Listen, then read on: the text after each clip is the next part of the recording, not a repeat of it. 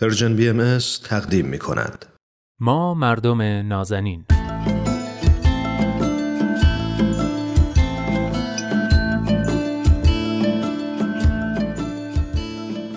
سلام. سلام به شما مردم نازنین. خیلی خوشحالم که این هفته هم با من نوید توکلی و برنامه خودتون ما مردم نازنین همراه شدید. و البته با دوست خوبم عرستو رحمانیان پژوهشگر علوم اجتماعی. موضوع این هفته صلح عمومیه.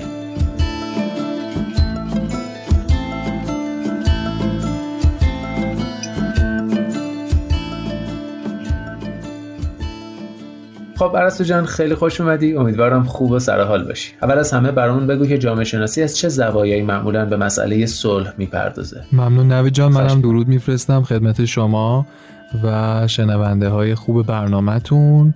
درباره سوالی که پرسیدی فکر می‌کنم موضوع صلح برای جامعه شناسا حداقل از دو جنبه مطرحه. یکی صلح به عنوان یک موضوع مطالعه علمی که قرار به تبیین موضوع جنگ، صلح، تضادهای گروهی و اینها ورود کنه. و دوم اینکه تعریفی از صلح برای بسیار جامعه شناسا وجود داره که یک آرمان انسانی محسوب میشه. و خود شکلگیری جامعه شناسی در واقع مبتنی بر نوعی تعهد برای بهبود زندگی اجتماعی آدما بوده و همین رسیدن به آرمان انسانی صلح. تو سنت جامعه شناسی کلاسیک و معاصر البته معمولاً دغدغه اصلی روشنفکرها تعهد اخلاقی برای حل مشکل مردم و رسوندن به اون جامعه آرمانی. در نتیجه موضوع صلح فقط یک موضوع مطالعه علمی برای شناخت علت ها و ریشه ها و پیامت ها و اینها برای پدیده هایی مثل جنگ و صلح و اینا نیست. بله. صلح یک آرمان اخلاقی هم هست و از این منظر علاقه جامعه شناسا به صلح شاید بیشتر هم باشه. می‌دونیم که جنگ همیشه منشأ بسیار از مسائل و مشکلات اجتماعی مثل فقر، مهاجرت اجباری، ویرانی منابع انسانی و اقتصادی و اینا بوده و در بله. نتیجه پرهیز از اون و حرکت به سمت صلح می‌تونه به عنوان یک ارزش اخلاقی و آرمانی مهم هم برای جامعه و هم برای جامعه شناسا در نظر گرفته بشه درست.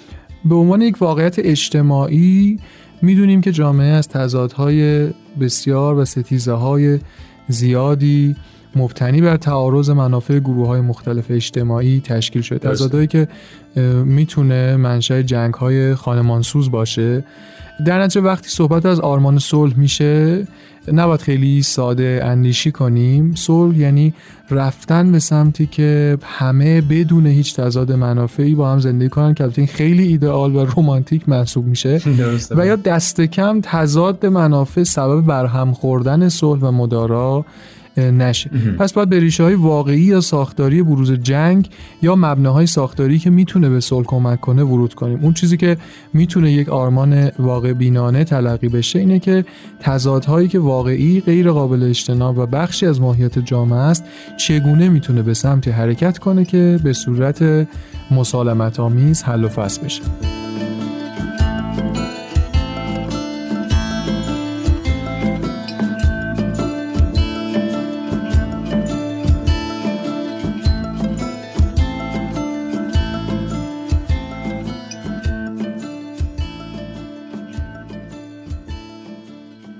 فکر کنم هممون می‌دونیم که صلح چه فوایدی داره اما چرا بشر هیچ وقت دست از جنگ و اختلاف نمی‌کشه؟ چه عواملی مانع ایجاد صلح عمومی میشه؟ یا به عبارت دیگه صلح با چه چالش هایی روبروه فکر می‌کنم در عصر حاضر صلح با چالش هایی مثل فقر گرسنگی یا کمبود آب و کاهش منابع طبیعی نابرابری اجتماعی نجات پرستی بیگان ستیزی انواع بیماری ها و اینا رو در روه بله. که زمین ساز انواع درگیری ها منازعات و مخاسمات میشه. از طرف دیگه می‌بینیم مثلا افتادن یک سیب از درخت باعث کشف قانون گرانش مرکزی شد. اما افتادن و به خاک و خون کشیده شدن میلیون ها آدم توی جنگ ها باعث کشف ارزش صلح و گفتگو نشد. بله شاید آدما ارزش انسانیت و صلح رو تا حدودی فهمیدن ولی سود جنگ و خونریزی و انباشت ثروت و قدرتی که بر اومده از جنگ هاست اینقدر زیاده که قدرت ها اجازه طرح این زاویه درست و به نفع عموم رو هرگز به مردم نمیدن. طی تمام دوران زندگی بشری کشمکش ها همیشه وجود داشته. اما من فکر می‌کنم این سالهای اخیر نه تنها این کشمکش ها شکل جدیدی پیدا کردن که خود پیشرفت تکنولوژی هم باعث شده این کشمکش ها و تضادها به جدال های آسیبزاتری بدل بشن چون بله. می‌تونن هم اونا رو تقویت کنن و یا هم ابعادش رو می‌تونن بزرگتر کنن خب چه عواملی باعث این تعارضا میشه و چطوری میشه اونا رو در راستای رسیدن به صلح حل و فصل کرد به نظرت اگه منظور تو این سال اخیر باشه تعارضهای جمعی بین برخی کشورها و گروهها تو حوزه های قومی، سیاسی، مذهبی اینا افزایش خیلی چشمگیری داشته و لازمه به صورت جدی به اونا پرداخته بشه. بله. در این خصوص باید توجه بشه که چه عواملی باعث تعارض میشن و چگونه میشه اونا رو در راستای یک صلح ماندگار و زندگی مسالمت آمیز حل و فصل کرد. به نظر می‌رسه اون چه که بیش از همه بر بروز تعارض و در نتیجه جنگ تأثیر گذاره خشونت ساختاری و نظاممندیه که تو تمام ساختارهای اجتماعی و مناسبات مختلف نفوذ کرده. و اتفاقا توسط خود همین با ساختارها هم پشتیبانی میشه. این قالب ها و قالب های ساختاری و پاداشی که از طریق تعارض و جنگ حاصل شده باعث میشن که یه فرهنگ جنگ طلبی شکل بگیره و تقویت بشه که دامنه اون از تعارض درون انسانی تا بین انسانی گسترده شده و عامل درگیری های مداوم و نظاممند فرد هم با خودش هم با دیگران و در قالب گروه های جمعی میشه. بنابراین لازم ساختارهای خشونت آمیز جای خودشون رو به ساختارهای صلح آمیز و صرفا رقابتی جدید بده. از طریق یه گفتمان مشارکتی عمومی و با روی کرده حل مسئله در راستای رسیدن به این هدف. و فرهنگ و مناسبات جدیدی لازمه که بر پایه ساختارهای صلحآمیز سوار بشه و اونا رو تقویت بکنه.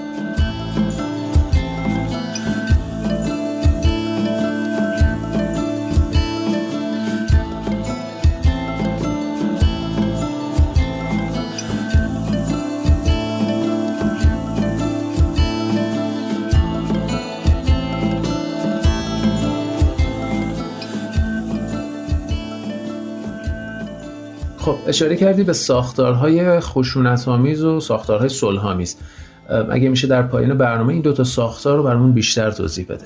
از منظر جامعه شناسی اگه نگاه کنیم صلح نتیجه و کارکرد حضور یک نوع خاصی از نظم و تغییره. بله. اتفاقا خشونت و جنگ هم نتیجه و کارکرد حضور یک نوع دیگری از نظم و تغییر هست. نظم اشکال و انواع مختلفی داره. مثلا نظم های ساختاری عینی و یا مثلا نظم گفتمانی و نظم حقوقی و امثال هم. مثلا نظم ساختاری عینی رو جامعه شناس بزرگ تالکوت پارسونز اینجوری طبقه بندی می‌کنه. میگه که چهار تا در واقع نظام براش وجود داره. بله. نظام سیاسی نظام اقتصادی نظام فرهنگی. و نظام اجتماعی که فکر کنم توی یک برنامه هم راجبش تا حدودی صحبت کرد. حالا به بیان واضحتر حضور و تسلط نهادها و ساختارها و قوانین و گفتمانهای تبعیض آمیز ستمگرانه غیرعادلانه اینا تو مناسبات نهادی و مناسبات گروهی و میانفردی یک رویداد ضد صلح و ضد مداراست و صلح رو به خطر میندازه. یا مثلا اونو از بین می‌بره. اما بالعکس سرکوب و خشونت و خشم و ستیزه و ترس رو به صحنه میاره دو تا از ساختار اصلی که غالبا سولو به خطر میندازن به نظر من یکی نظام سیاسیه یعنی از اون چهارتا یکی نظام سیاسیه که اغلب دولت و نظام حقوقی اونو نمایندگی می‌کنن بله. یکی دیگهش می‌تونه مثلا نظام اقتصادی باشه که معمولا حالا بازار و نظام تولید اونو نمایندگی می‌کنن. اگه این دو ساختار چه داخل جامعه و چه در مناسبات بین الملل تبعیض آمیز و غیر عادلانه و ستمگرانه و نابرابر و غیر انسانی باشن در واقع فاسد هستن و دنبال ترس و خشونت و ستیزه توی صحنه عمومی جامعه هستن و در واقع صلح و مدارا و آرامش و امنیت و زندگی و اینها رو تهدید می‌کنن و ممکنه که از بین ببرن. بله. یه جنبندی برامون بکنی برنامه رو تمام کنی. مرسی.